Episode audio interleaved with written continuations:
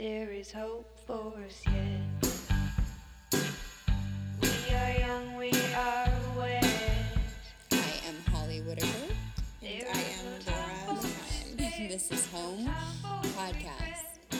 So, so you guys, this is what's been happening. And so it would begin. I am the tech master. I am the editor and the recorder. And a Of coup- this podcast. of this podcast. And starting about maybe a month ago, we started to record an eating disorders episode that somehow turned into me sounding like a chipmunk chipmunk on my Mm-hmm. side, which was then followed by an interview with Glennon that Doyle. Glennon Melton Doyle. No, Doyle, Melton. Melton. Glennon Doyle Melton. Just Glennon. Glennon. G. G. Um, second interview about her book. Don't mention who the first one. And I failed to record that. I failed to record that interview. And then just now recording this intro. Oh no, and let's not even talk about the one I lost yesterday. And then this and now recording this intro. Um, I forgot to hit record. So this is the second time we've done it, and I just fired Holly from her this part of her job. So, um, so that's great. I think we all feel better. Mm-hmm. Yeah, she's yeah, fired. I'm not going to be on here anymore. Um, but that's cool. We're gonna go our separate ways for a while after this. But first, we're gonna talk no, about not like we're, you're going to go on a. Let's be clear. Not we're not for a couple hours. for a couple of hours. I'm gonna go on a run. Laura's in LA. She's gonna go on a run. I'm gonna go to a coffee shop, and Yeah. we're gonna make voodoo dolls of each other in our respective locations and curse one another. Stop anyway, um, so yeah, so on with today's show. As uh, we are interviewing. Last week we got to interview my new friend uh, Jeff DeFlavio, who is the founder of what is now known as Recover Together, but is shortly going to be rebranded as Groups. Um, Jeff is somebody that I was put in touch with with a mutual friend of ours, um, Steve, and the way I came to know Jeff's work is because what he's doing is is essentially like my passion, which is creating affordable and effective resources for recovery from addiction. Now, Jeff specifically focuses on opiate addiction, and Laura and I, you know, wanted to have him on first of all because of he's doing something phenomenal in this space and actually making great change. One human making very big change, but also because uh, he understands uh, opiate addiction, Suboxone treatment, uh, and it's something that we've actually never talked about on this show. Um, so what Jeff is doing is he's essentially with his company uh, going into the underserved population. So I think he was talking about Rural how areas. rural areas where where opiate addiction is is epidemic and and um, there is absolutely no sort of treatment modalities um, outside of uh, 12 step programs, but even there, it's pretty sparse. Um, he is going into rural areas where I think he said that some 90% of all op- of all opiate addiction um, treatment centers are in urban areas, but he's going to where the source of the problem is, and he's starting these recovery centers that involve Suboxone treatment, which is drug replacement therapy, um, and as well as sometimes Suboxone, right? Sometimes Suboxone. sometimes other drugs. Or is he Oh yeah, yeah, Suboxone, and then the other one I can't. pr-? Buprenorphine. I can't. Is that right? I don't know. Anyway, so he's providing essentially drug replacement therapy, but also he's providing uh, group support, group therapy, and so uh, and and is doing a phenomenal job. He's got ten centers open and is uh, planning to open many more. And so um, we brought him on to talk about what he's doing about the uh, opiate addiction epidemic, both pills and heroin, um, and to discuss essentially what effective treatments are available, change in treatments, all of the issues that we have around getting these particular drugs into the hands of people that need them in order to recover any sort of controversy around the issues and all sorts of just Yeah, really in his own interesting personal stuff. story, he's a doctor who thought of this when he Was in medical school, So he's yeah. got a really uh, unique and special background. Yeah. um, coming into it. Yeah. Um, So, um, without further ado, here is Jeff DeFlavio, uh, founder and CEO of Groups. I recorded it. You're so pretty. Hey, Jeff. Hello, how are you? Good. How are you? I'm great. Thanks for having me. Yeah, no, it's awesome. Um, we just met last week. Are you in? Uh, w- I hear birds chirping. Are there birds in your office? They're probably my birds. Oh, okay. I have Sorry. Yeah. sitting in a little Oh. courtyard. Oh, Oh, they're probably yours then. You're sitting in a courtyard. Yeah, I, I think there probably are, are birds. We can say maybe you. That's Yeah, great. Yeah, because I normally don't hear birds in your background, Laura. Um, so thank you so much for doing this. So, um, Jeff, why don't you, I, instead of me trying to explain um, who you are and what you do, why don't you start by kind of explaining um, what you what you currently are doing um, and how you came to do it. Sure. So I am the founder of Groups, which is a medical practice that treats opiate addiction. Um, and our, our practice is really based on trying to take the best aspects of AA, uh, the community and fellowship and mutual accountability that people experience there, and combining it with modern medical science and uh, medication so that folks can join a community of other people like them who understand the problems that they face and and recover together. Okay. And you are you're specifically focused on you're specifically focused on opiate on recovery from opiate addiction, right? Yes, yeah, that's our that's our niche. Okay. And you do and primarily you're working with population that is dealing with is it heroin or is it prescription? Like what's the what's the um, the main So- So opiate addiction in this country has been fueled by a rise in the um, use and prescription of painkillers like OxyContin and heroin, Mhm. eh, or ox- cassette, and it's uh, disproportionately ref- reflected in rural areas. So the majority of our patients live in small towns. Um, right now, all in uh, Ohio, Maine, and New Hampshire, and they um, about half of them have used IV drugs in the past, and the other half have just only ever used uh, prescription painkillers. Okay. And what's so significant about your program is what are the options if you guys didn't exist in these areas? What are the options for, for people that are going through something like trying to break an opiate addiction and specifically in the areas that you're dealing with? So, one of the things that's been particularly tragic about the opiate epidemic is that there there has historically been quite a bit of treatment infrastructure for opiate addiction um, in the form of methadone clinics and inpatient facilities, um, and those have certainly been overwhelmed by the surge in need that we've seen in the past ten years.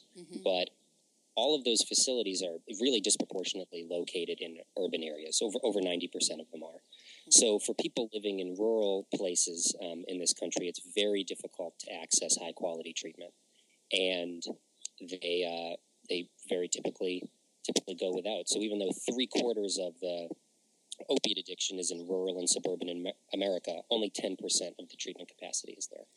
So most of the towns that we're in, um, we're the only option Yeah. for treatment um, that is evidence based and uses you know effective medications. Um, we are in some urban areas where there are other options for people, but that's uh, it's this system is still swamped. And what is okay? So okay, so uh, the opiate, um, the opiate uh, epidemic. I have not. I'm not. I way more focused on alcohol. So can you kind of um, can you explain a little bit about that? I know that it's. I know the surge, right? And I know that I know that it's blown up in the last ten years. But can you maybe like break it down in numbers and also. Um, and just give your uh, explain why what's what's behind it. Yeah, sure. So, um, I mean, the the current opiate epidemic that we're in um, really started in the late '90s with the introduction of new um, painkiller medications, uh, in particular OxyContin, and OxyContin was um, part of kind of a long drive in research to to find opiates um, and painkiller, particularly painkillers that were not addictive.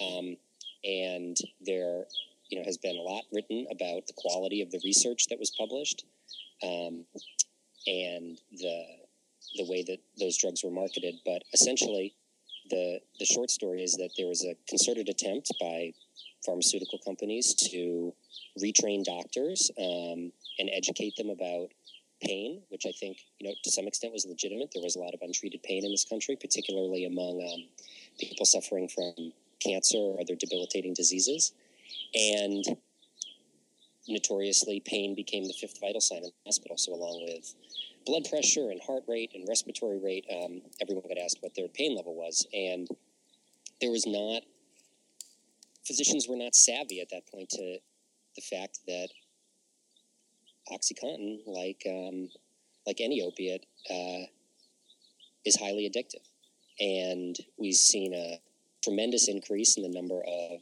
prescriptions that were written, um, really astronomical. And it's been going on for about 20 years. They've been steadily increasing. Um, and in the past four or five years, we've really started to see the fallout from that. Um, we've seen skyrocketing overdose rates um, in a number of communities all across the country. Really, anywhere you go these days, folks um, know people who have suffered suffered from this disease, and and the topography is the source of opiates and the cause of addiction is now different. Uh, Forty years ago, in the late '60s, early '70s, during the last heroin epidemic, your typical user was a teenage male of color who the first uh, first drugs that he tried were IV, and now Yeah. you know your typical first time user is someone in their um, mid twenties who's white who lives in a small town, and they first tried Percocet from a friend, or they most likely got a prescription from their doctor at some point. Yeah. Yeah. And this is what I find to be so fascinating about this because, like, one of the things that um, we'll get into a lot of this different stuff, but one of the things that just was um, became obvious to me after I got sober was because I was still in the healthcare industry. I was I was uh, looking for doctors to talk to in my own network who were addiction specialists. And no one that i knew and i knew many doctors no one that i knew knew was an addiction specialist or knew about it but the but the other pieces of it was that they were all writing they were able to write prescriptions for drugs that caused addiction. And then at the same time as well they as a as a practice um, you cut people off right? You cut people off that that you identify as pill, pill seekers. Um, and so it just is this this like I had this kind of um, very big realization back then that like you know our doctors are not tra- like most of the you know the extent of, of a you know primary care physician um, the extent of their training in addiction medicine is is going to a 12 step meeting right I mean that's is that still Yeah, yeah at best. Yeah.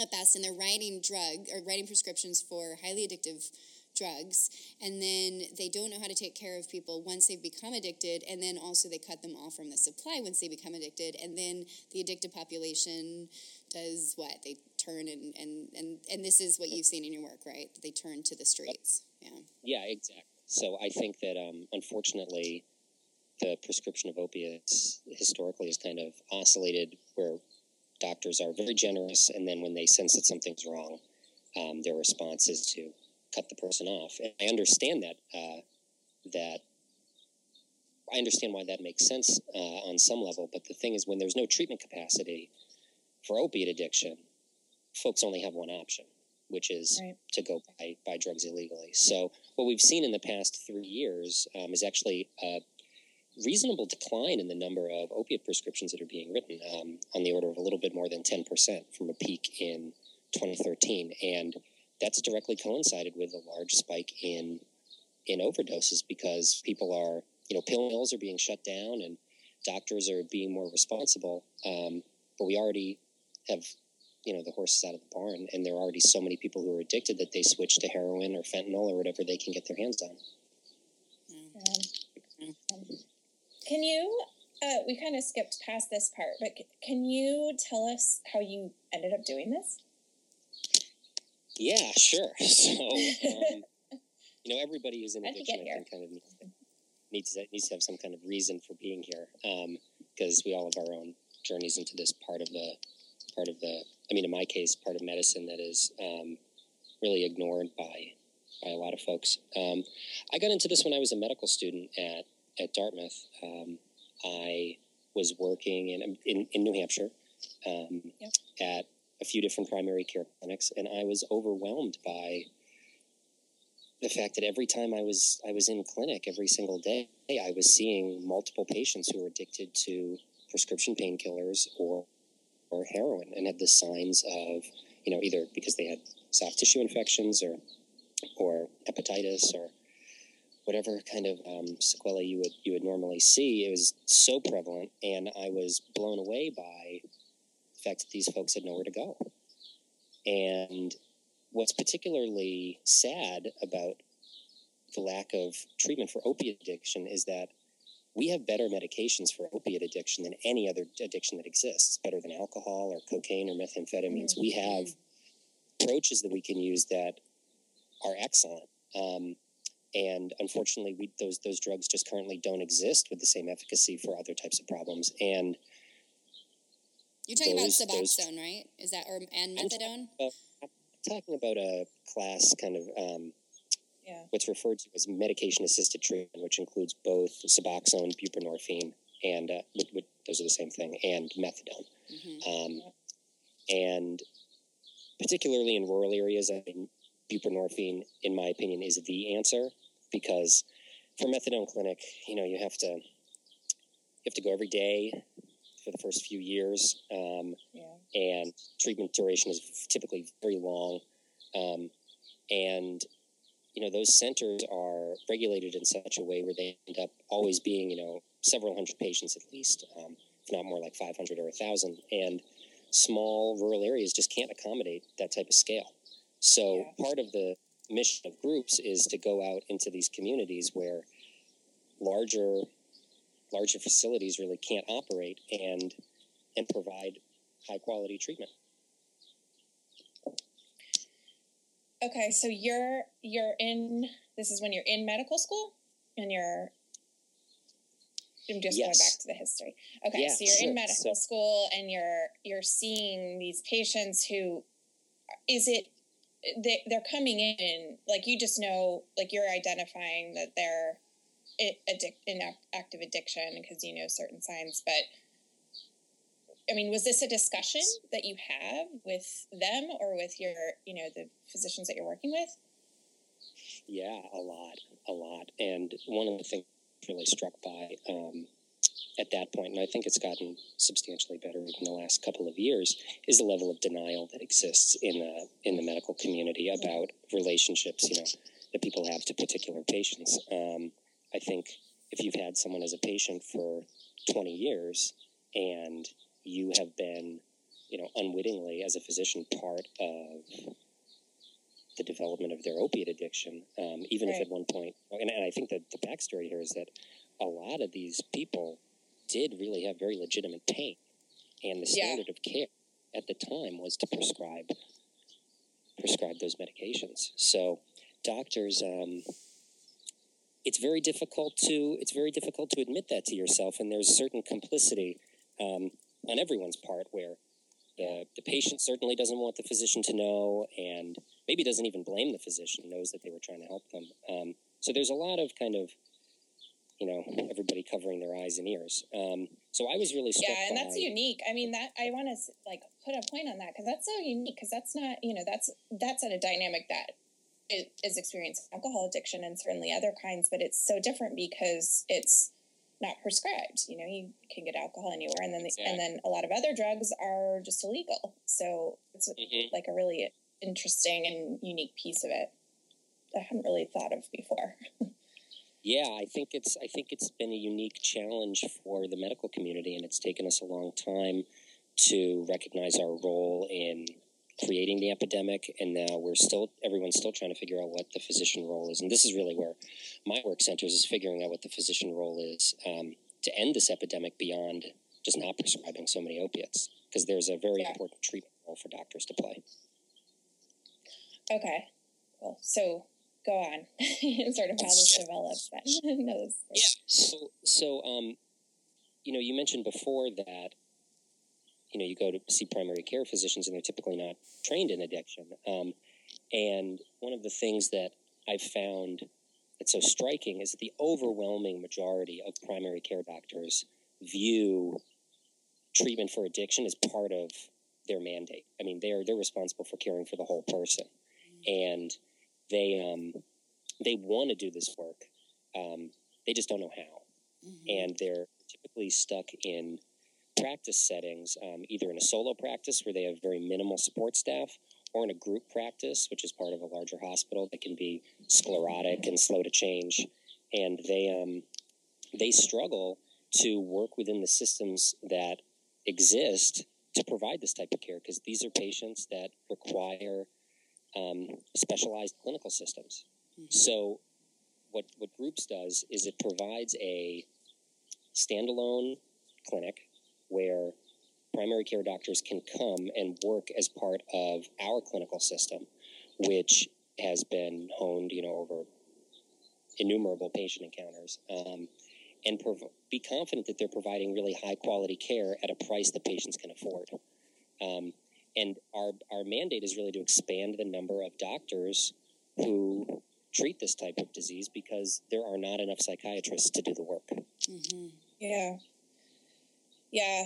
Um, so if you don't mind, I just want to fill in one more Sure. gap because uh, or a couple more gaps. So you so you you you saw this this challenge obviously and then you went ahead and developed you founded groups Yes. and how um you know how how is that like what were some of the things that you knew needed to happen if you to, in order to make this work and what were sort of the um i mean what's it been like from a treatment perspective too I think one of the most challenging parts of forming a new addiction treatment practice has been unlearning a lot of the received wisdom, um, oftentimes, which is presented as scientific, about what the nature of recovery is and what are the real what are the real drivers of success for people. Mhm. Um, I think that despite there being tremendous advances in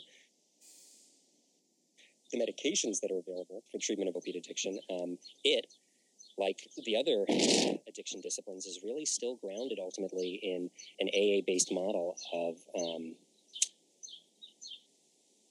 of sobriety, where the kind of, I mean, on the AA model, the the alcoholic is viewed as having an allergy to alcohol, firmly located in both the body and the mind, and because of that allergy, they need to abstain from all substances because who knows what'll trigger it, um, and they need to get to a place where, you know, they don't use any substances um, because they always have been and always will be an alcoholic, and I think that is, you know, a highly moralized attitude towards towards recovery that is not borne out in most or a lot of people's lives, and that to provide medical care, one of the first things we needed to do was figure out what outcomes we wanted to measure and what success looked like, and define that with our patients, and then pursue that.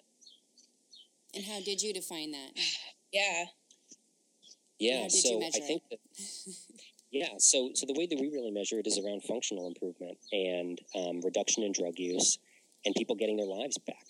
Um, I think that you know heroin addiction is really something that can that can happen to anyone. Um, anyone who were to use heroin would become addicted to it. Certainly, people have social or biological predispositions towards addiction, but that's really secondary um, when you're dealing with a drug that's so powerful. So I think um, one of the biggest things for us has been focusing on um, a treatment timeline with patients that from the very beginning gets everyone oriented towards treatment that lasts 18 months to two years. Um, sometimes folks need longer periods of maintenance medication with Suboxone or methadone, but I think for a lot of people, especially folks who have not used IV drugs, um, when they're given the chance in a treatment program to conceive of themselves as someone who can be better in a couple of years, that's exciting. And they're not going to be permanently confined to to a methadone clinic for you know decades. Um, so I think that's been the biggest thing is really really identifying that as a goal with patients, and then and then really being critical about what does sobriety mean.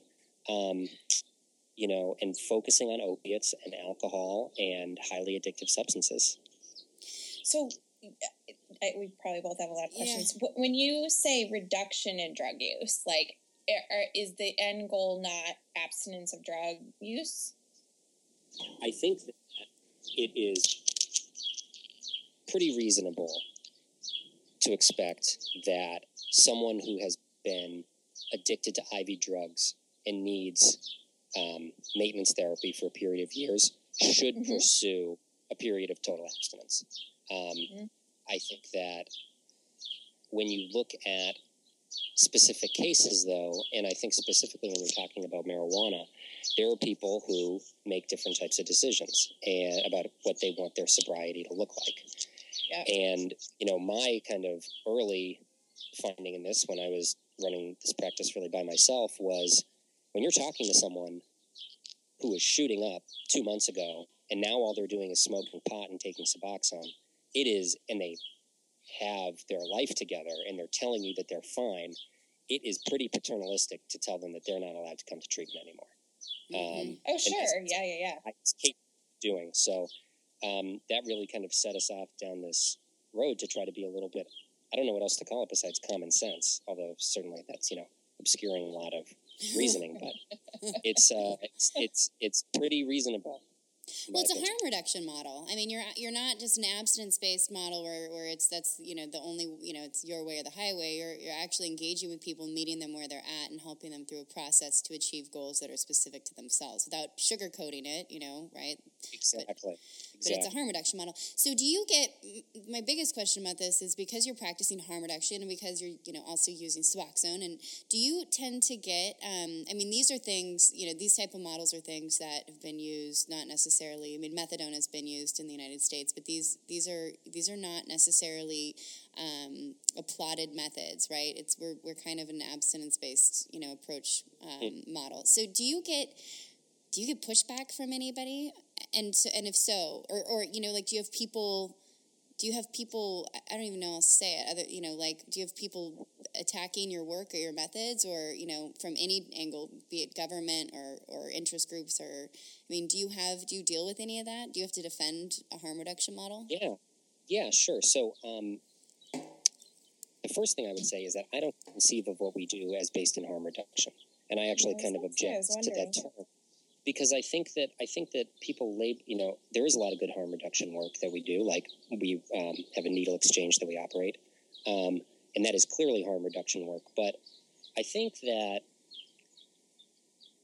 to call it harm reduction gives too much credit to this outdated uh, and non-scientific version of sobriety that is you know based in this AA, AA ideology. So it's only harm reduction if that's something less than full recovery, and I don't think that that's.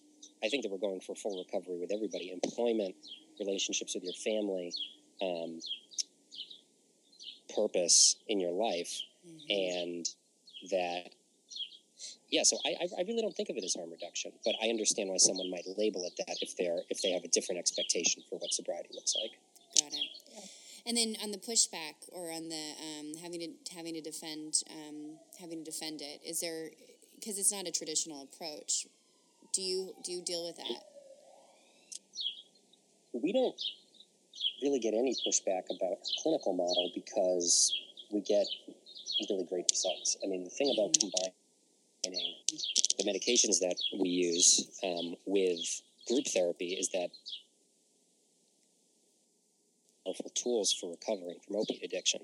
So you get much higher retention. Um, you get clinical interaction, interactions that are really rewarding for people. It's not sitting alone with a doctor. Um, it's you know talking to a group of people that understand you. So anyone who comes to group um, and and experiences that is very positive about about the treatment model. Where we get a lot more pushback is on part of our model, um, which has to do with payment. So we currently don't accept insurance, and we charge our patients uh, sixty-five dollars a week, um, which includes coming to coming to therapy every week and um, a prescription for buprenorphine, along with um, all of the compliance and monitoring that goes with running a program like this. And the reason that we chose to do that is because the Medicaid reimbursement rates are so low for this type of care that you can't get physicians to do the work for the amount that they'll pay you. And the only that you can even come close is to build a system which is really just has all this unnecessary stuff tacked on where you bill a ton for processing people's urines and all this bogus stuff that I don't want to be involved with. And my my hope is that by providing people um, with treatment that they can afford, um, we solve the accessibility problem. Because what's the difference between something being you know free and affordable? Um, you know, if it's affordable, people can still get it, and people can still get better. And I trust that our patients know what works for them and are picking uh, the solution that's going to help them, and that's that's why they're with us. But where where we get pushback is on that, where folks who kind of feel that, um, and I understand why the the the inclination that you know this type of care should be free, it should be paid for by the government or for charity, and I I do support that. Um, it's just unfortunate that the you know hospital systems of this country and the nonprofits and the government have not stepped up and provided enough care. So we don't really have any other option, and we just can't wait. Yeah, Yeah. that's a whole that's a whole other It's a whole- podcast. yeah. Not even episode. That's an entirely different podcast. Yeah. Um. So what? What? Uh. I you s- you talked about some of you know some of the the challenges that you get. Like what? How, how long ago did you start this? When did you start it? I want you to say. So. started uh, seeing patients in February of 2014, so a little bit more than two years ago. Okay, so it's new. So you're so you're, pretty you're still pretty new. Yeah, but you you've got a ton of um, or at least quite a few centers. It looks like, and you're, you know, what's sort of your vision for for how this evolves? What would you like it to to look like? So, um, you know, I really started this medical practice because I thought that the opiate epidemic existed on such a scale that it really needed to be met with scale. I was never content to try to start a program that served 50 people. Um, Yeah. So we're up to 10 centers um, and almost a thousand patients a week that we see across those. And um, we are aiming to be, you know, 10 or 100 times larger in the next five years. Um, because just to give some kind of demographic background, there are about two and a half million people um, who are addicted to prescription painkillers. Like I said, the overwhelming majority in rural and suburban America, and a million and a half of those people can't get access to treatment. Um, so even for us to scale to, you know, tens of thousands or a hundred thousand patients, just barely begins to make a dent Early. in the in the treatment capacity that we need. Um, so that's really what our organization has been built around. It's been built around um, an imperative for speed and action, and recognizing that if you're not in a town, you know, people people don't have anywhere else to go. Yeah. Yep. What uh, what I'm jumping around a little bit here, but you talked a little bit about about AA and the sort of the community, um, this community being a, a big tool in what you provide, and what. So it's, so these are not NA meetings or AA meetings. They're No. your own method, and they're led by who? They're led by trained addiction counselors, so not by lay people, although we do have peer to peer groups at our facilities that people um, participate in Yep. um, that are by folks in recovery. Um, Yeah. I think, you know, what we're drawing, what we're drawing, you know, AA, for all of its faults, has saved so many lives and is one of the most successful uh, kind of organizations in the world in terms of the growth that it's had and the impact that it's had on people. And I think the core reason for that um, is not actually because of because of the twelve steps, um, but it's because of the community and fellowship that exists between people, and it's Mhm. because of uh, what what they call service in AA, but you know, really proselytizing and getting the word out and helping other people get into recovery.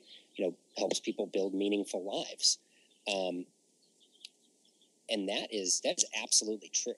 Um, so what we've really tried to do is bring over that that ethos into our organization um, and create something that is more compassionate and more understanding and not so focused on everyone's faults and uh, the breaking down of kind of the ego or recognizing that something fundamentally biologically wrong with you or wrong with your character but instead that you know opiates are tremendously addictive drugs and if you want to change your life you can you can be part of a group of other people who are going to help you figure out how to do that mm.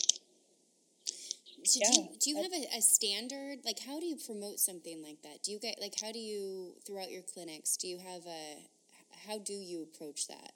The the the group coaching and the or not the group coaching, the group therapy and the in the individual therapy? Yeah, so the the key is really in um, so there are some fundamental differences between individual and group therapy um, from the facilitator's perspective, um, and you know individual therapy is a lot of work. It requires you know you're you're talking to one person. Group therapy is kind of deceptively simple sometimes, where when you have an excellent facilitator it looks like they're really not doing anything. But they've built a culture Yeah. among their built a culture among their group of folks to help them build a culture so that everyone takes ownership. And what ends up happening is the most important therapeutic moments happen between people in recovery.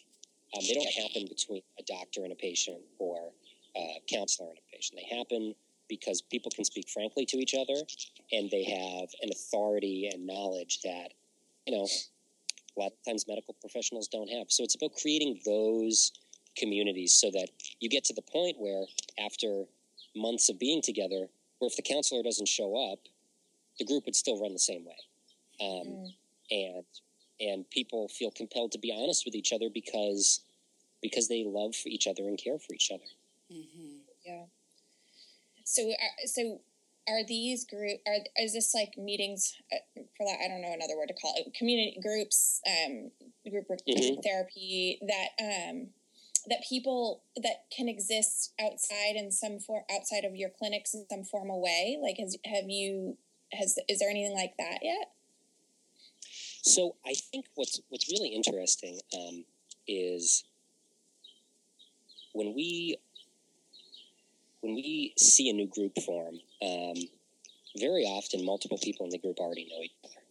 Because keep in Mhm. mind that we're in most of our clinics are in towns that are you know, They've seen each other around, right? they've seen each other around. They've grew up. They went to elementary school together. If you've been using drugs in the small community for a long time, you know a lot of people Yeah. who are in the same position as you. So what I'm struck by is that a lot of the times we're building community. A lot of the time we're just reactivating community that already exists. Um, Yep. And people come in and are blown away. Haven't seen someone in years, and they're so happy that they're there. Um, and what's what's been so, what's so strange to me about how addiction treatment is currently provided is that um, people, like I said, grew up together for years, used together for years, and then when they go in, they're supposed to go by themselves, and they're supposed to not talk to anyone, and just you know, you know, just disappear. But if you're living in the same place, um, you need a network. You need to find the people that you already know who Mhm. who have made the change that you have. And that's why I think it's so powerful for people to come together, particularly in small communities. Mm-hmm. Yeah. That's really cool. And I, I mean, it, it seems like, you know, maybe that's down the line or something, but it, I guess what, what I'm trying, what I am doing is putting myself in these, and cause I, I have, I'm a, an AA person and I've used that as part of my own recovery.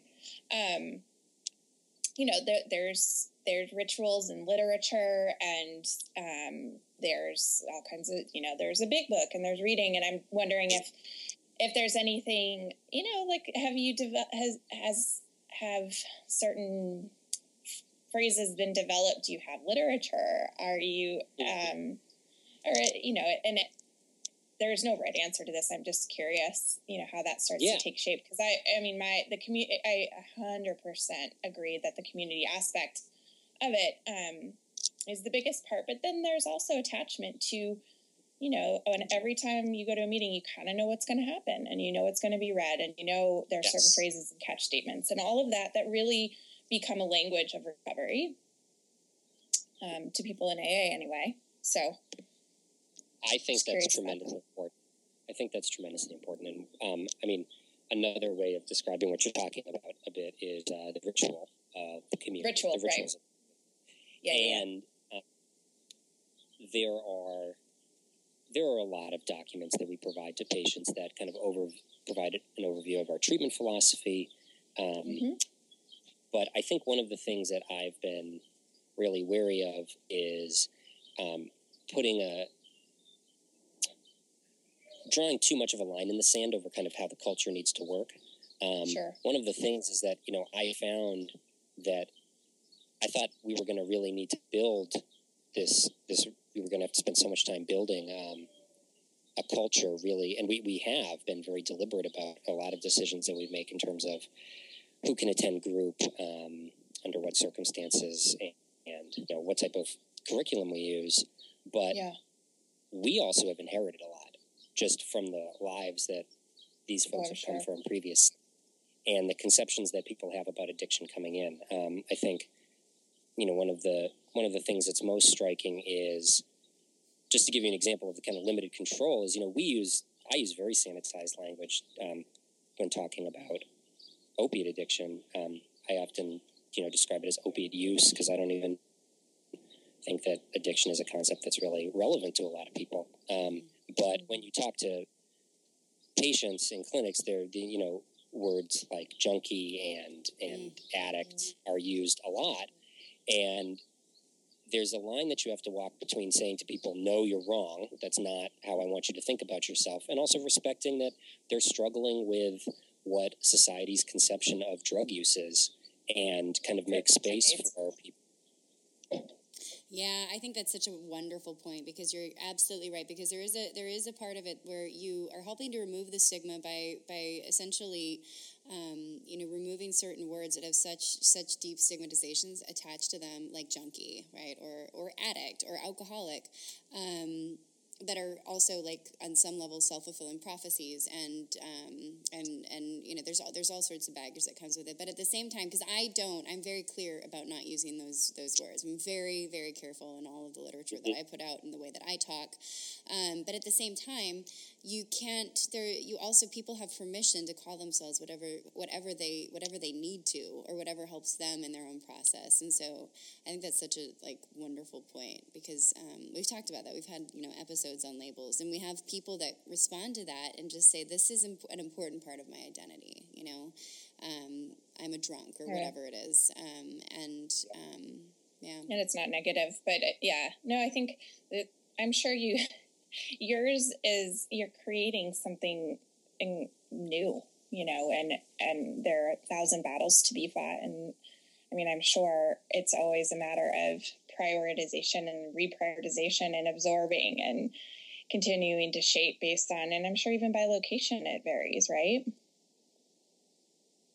Yeah, and I think that um, you know there are just there are just different kind of uh, you know depending on the economic of people who you're dealing with or the the geography in the country. Um, people use very different language and have very different um,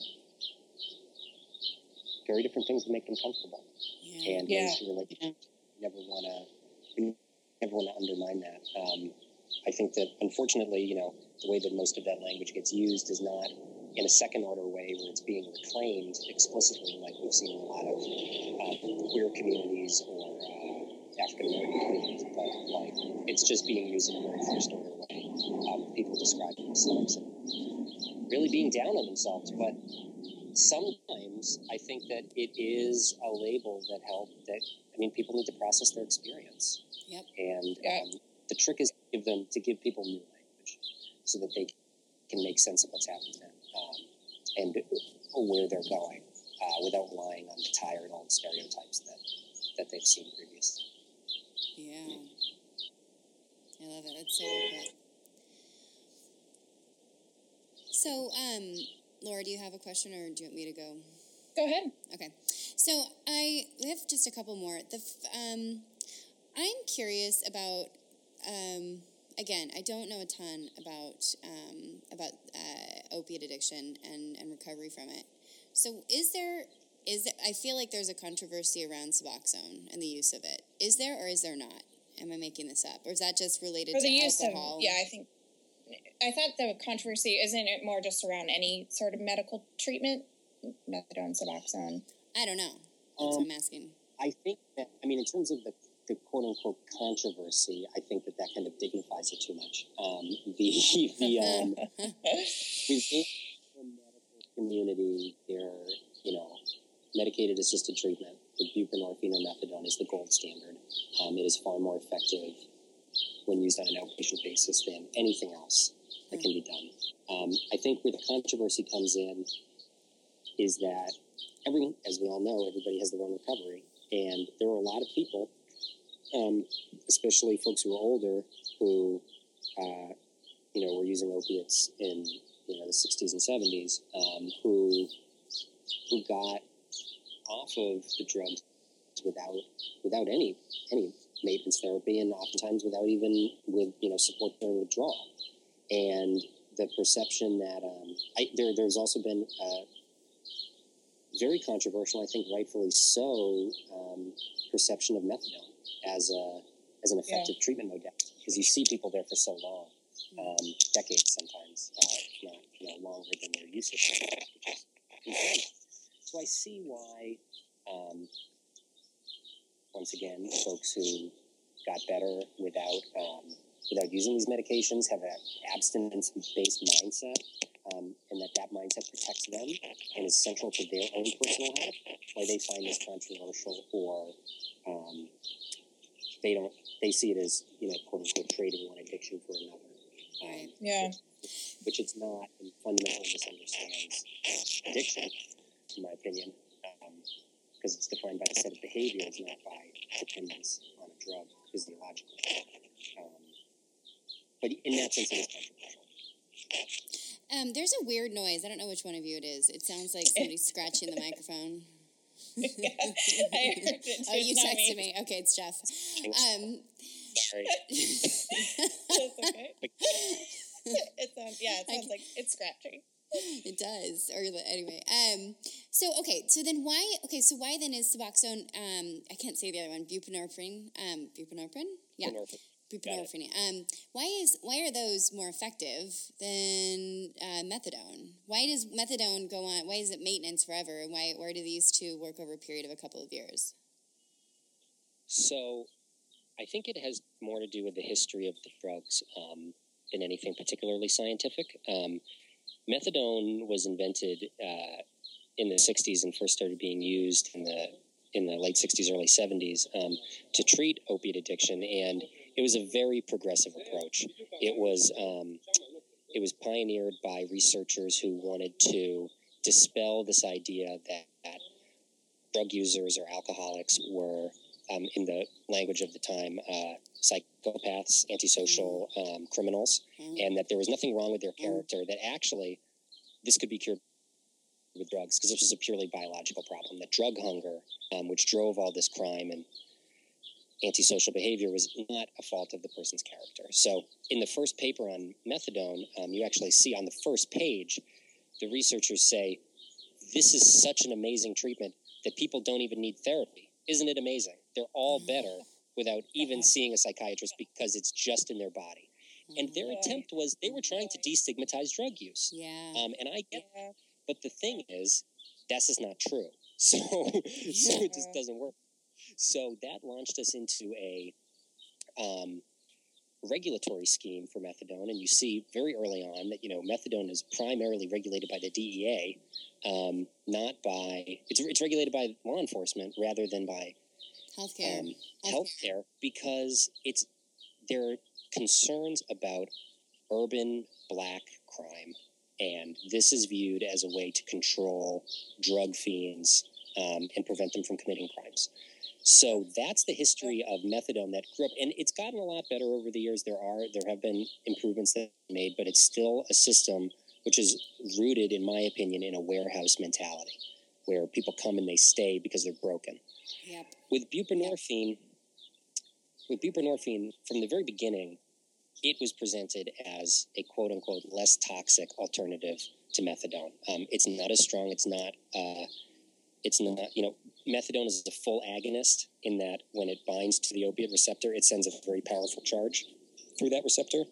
Buprenorphine, when it binds to an uh, opiate receptor in the brain or body, uh, sends a much weaker charge, and that's why folks can't really get high on it, and that's why coming off of, um, now some people might dispute this, but practically it's easier, and it um, takes a shorter period of time than tapering down from methadone because it's just not as strong.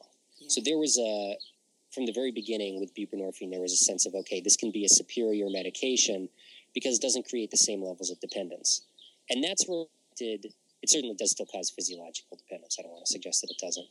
But that's reflected in the regulatory structure um, for each of the drugs in the country. So methadone is only available for opiate addiction in standalone methadone facilities, whereas buprenorphine can be prescribed um, out of any doctor's office.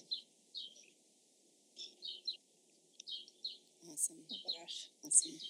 Um, um, Laura, do you want to add? I have one more question kind of about. So, so actually, let me add, Yeah, just while we're on this thread, why, okay, so why doesn't this, why doesn't, why doesn't drug replacement therapy work for, for other, wh- why does it work so well for opiates? Why does it not work for alcohol? Why does it not work for, for other, for uppers? Um,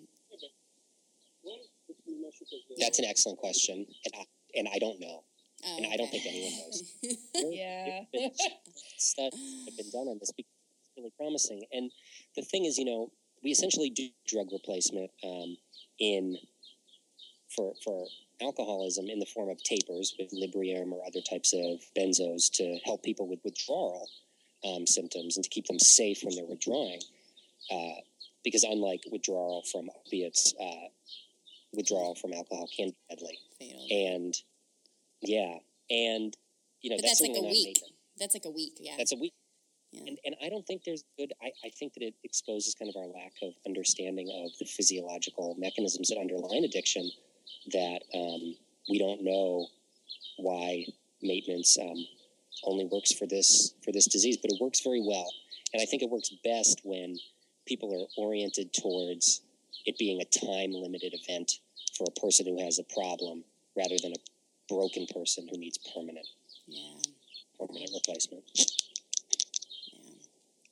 Sorry, I can't give you a better answer there. No, wish- no, it was, it was great. what it is. Yeah, and then um, okay, so Laura, I want you to ask the these two, last two questions you have about the challenges and success. Um, Yeah. but I um, I'm curious. My last two questions. One is there the thing that like really um, that I was really surprised about. Johan Hari when he started promoting his book was talking about how all of the uh, Vietnam vets that were using heroin overseas came back to America and stopped using and stopped using opiates, and just like that. And yet, we also are looking at your, you know, you are building a resource and recovery um, solution because um, like his whole thing was like people are prescribed these medications and they just stop taking them all the time um, when they leave the hospital. Um, which just for some reason to me when i read it it oversimplified things a little bit and it kind of i don't know it just so i'm just curious of when you i know you've heard i know you've obviously heard about you know what the, the vietnam vet um, statistic. Um, what are your thoughts on that? Why yeah Yeah, so I think it's a really fascinating historical example. Um, I don't think it's a totally fair example because you're talking about people who are, who, in case of the folks in Vietnam, they were ripped from all context, plunged into a living hell, and they were involved in a gruesome war that was totally inhumane, and they, a lot of them used drugs in that context. When they came home, and heroin was not readily available. to them. Um, it was not something they had done outside of that horrific context they had previously been in. Mm. It's not surprising to me that it was bound by that situation, especially when people have really meaningful work to return to and family to return to. I Mhm. think what's important to understand about the current context is that we talk so much about where the drugs come from um, and, you know, crime, and we talk about the need for drug use or the demand for drugs really in kind of these deep character terms where it's like, oh, well, there are some people who just want to get high. But really, what we've what I see is a landscape of um, you know in the Rust Belt of America when we've been faced with deindustrialization, very high, um, really permanent unemployment for a lot of people, um, a disintegration of of nuclear family, and just a, a confusing world that we've been plunged into. Mm. When you look at Appalachia, for example, which has been by far the worst affected region of the country by this by this epidemic, um, you know, they've had historically very high unemployment rates, very high poverty rates, Um, this is not a disease that, I mean, it can strike anyone, but the social terrain upon which it operates is is very real. So, um, in context of hopelessness and despair, and in a society where if you're not working, it's not really clear, clear what you should be doing with your time. Um, getting high plays a big role in people people Yeah. dealing with that. Yeah. Thank you for saying that. Yeah. Thank you. Okay, I think that's all I've got. I Yeah. would like to know. Um, actually, I'll ask my last, then Laura, I'll let you close it up. Um, okay, so for people that are listening to this, some of our listeners um, who might not be in your demographic, they're you know they're not necessarily in, in rural areas, um, but Mhm. people people that are listening to this that are struggling with an opiate addiction, um, what do you what do you do? What do you do to get good, you know, to basically get good drug replacement therapy or programs that are similar to yours? Um, or do you have an answer to that? No, I do. Um, I think I think the most the most important thing, um, not to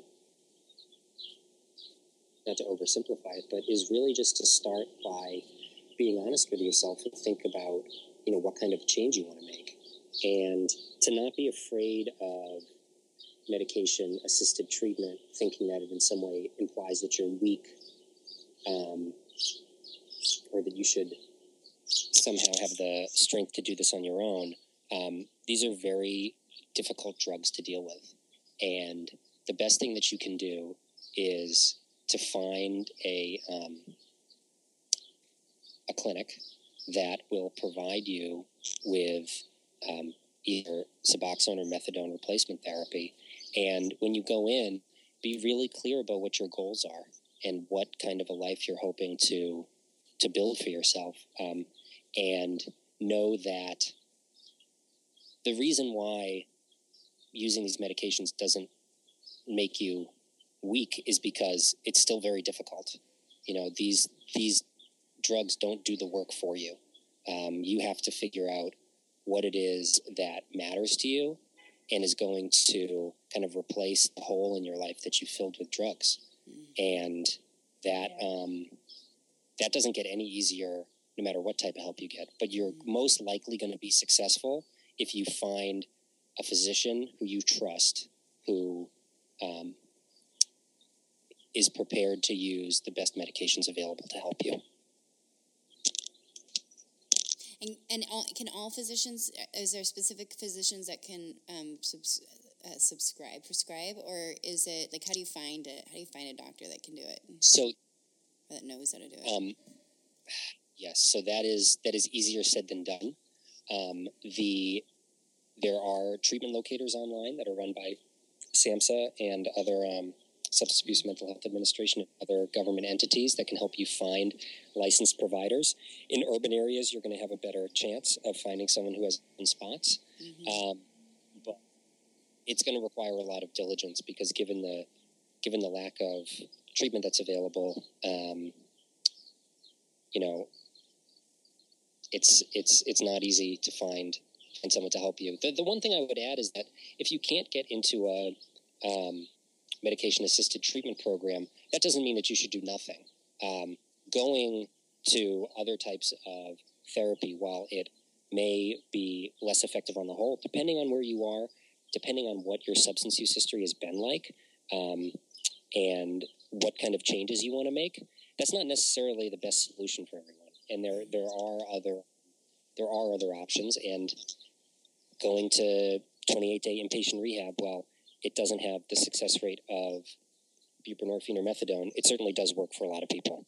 So don't let um, a lack of access to these types of medications be just another excuse.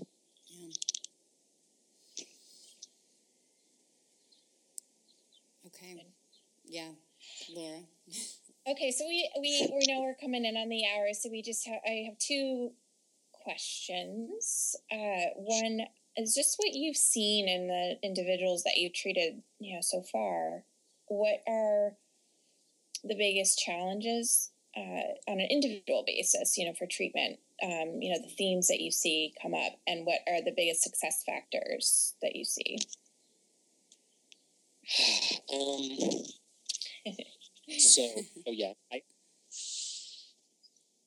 one of the, th- I mean, one of the things that is really challenging, and this may seem petty, but uh, for the population that we serve, uh, transportation is a huge issue, mm. and that's another mm. that, that, methadone um, really doesn't work in a lot of rural areas. Um, if you've had a substance abuse problem for a long time, you've had DUIs and you might have lost your license, um, or if you're in a position where you can't afford a car, getting someplace every day that's 30 or 40 minutes from your house is not going to happen. Um, so that's why I think buprenorphine is key um, to kind of convenience because people go once a week or once a month. Um, we also have found that our group structure and our community is really, really helpful for people. Being connected with other folks who can give you a ride um, becomes central uh, to getting to meetings. And I think that I think that the biggest thing that, in terms of, I mean, that ties into what the biggest determination for success is: is having other people in your community, whether they're your family, although sometimes that's not the best people for you to be hanging out with, right? Really up to you. Triggered on the way uh, there, triggered on the way back. yeah. I think the most important thing is to find community and from people who will put you first and will will will help you through what's going to be a difficult time of rebuilding your life. And I think it often manifests as getting a ride or a helping hand here or there. And the the favors can sometimes be small, but it's much more about the camaraderie Yeah. with others. Yeah. And if I had one biggest piece of advice for people, it would just be to not white knuckle your recovery and not, you know, just to stay in by yourself and feel like you can't see anybody because you need to you need to hang on for dear life. You have to find other people to be with. Um, Yeah. And joining a group, if you don't want to go to AA, fine. But you need to go somewhere and be with other people. You need to at least volunteer somewhere or get out and make friends with people um, because being on your own. Who are doing what you're doing. Yeah, specifically who are like going through what you're going through. Yeah. Exactly. Awesome. So I, that's what we that's what we had. I mean, this is. Did we miss anything? Is there anything that you want to talk about that we didn't ask you about? I mean, we covered a lot of ground. yeah, I Um, know. it's I I mean it's it's amazing because this is something that we've never talked about. It's not it's something No. not not not once. Um, Oh, we have no experience. Yeah, So I'm so glad I was bring that perspective. Then that's wonderful. It is, and what you're doing is just—I mean, what you're doing is amazing. What you're doing is so deeply important, and and so- and it's just so. I mean, I don't know if our reader, readers, our listeners, can actually grasp that, but that whole system, you know, like our doctors prescribing medication that they're unable to help us recover from once we become addicted to it, and then also shutting us out of the healthcare system once we do become addicted to it, um, is such a. It's it's such a it's it's gross. It's it's one of the you know biggest tragedies that we're facing right now, and I and for It's true. it it is, and for you to have seen this, you saw this when you were in medical school. I mean, that's one of the other things we didn't really talk about was that you started doing this while you were in your where you were in um, medical school, right? Yeah, I started the I started the practice when I was still a student, Yeah, um, and had no real intention of it growing in the way that it did. But the need was so overwhelming,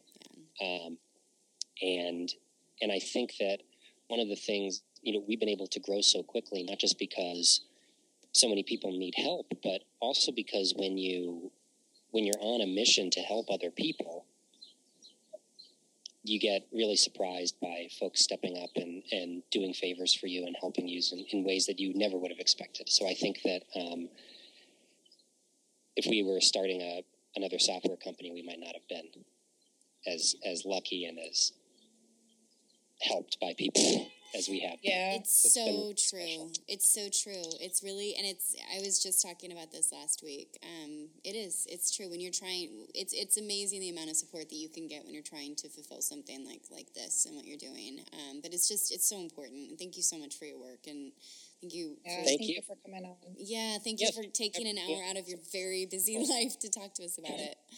Um, My pleasure. Any anytime. It's always fun to feel like uh, Dr. Drew or someone. Yeah. I was gonna say, do you like Dr. Drew? Oh, I was I was obsessed with Dr. Drew when I was a kid. I loved that. Me too. Love- He's I love actually. Yeah. Oh, yeah. The Loveline. Oh my God. He actually has done has an amazing body of work at this point. Uh, he. I don't know if you listened to yeah, if you followed him recently, but he did an interview maybe within the last year on Marc Maron's um, WTF podcast, and it's it would probably be wonderful for you to listen to just because he goes through. I mean, he's been in the addiction space since he started, right? And he's been Yeah.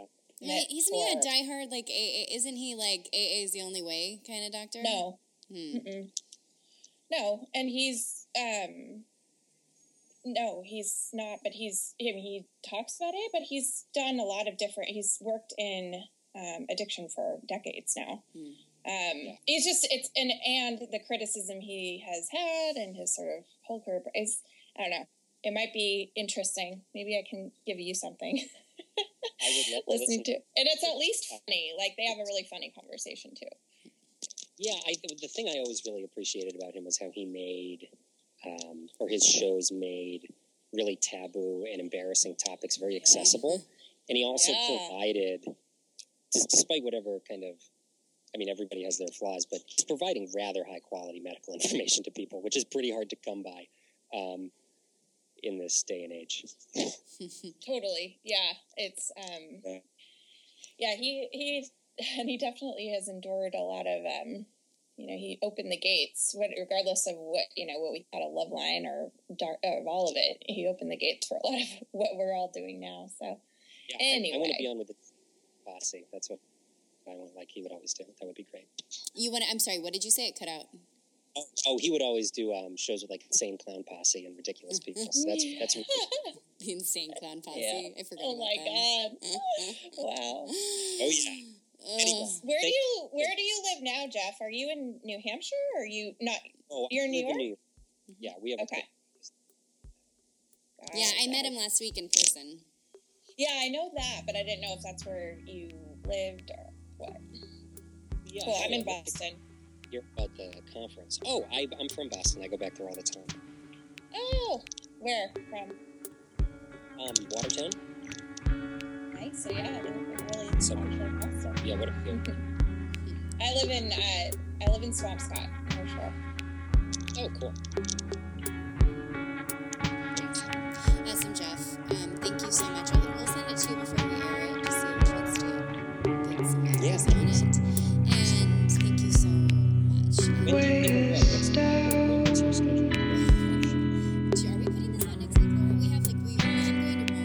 Infinitely so.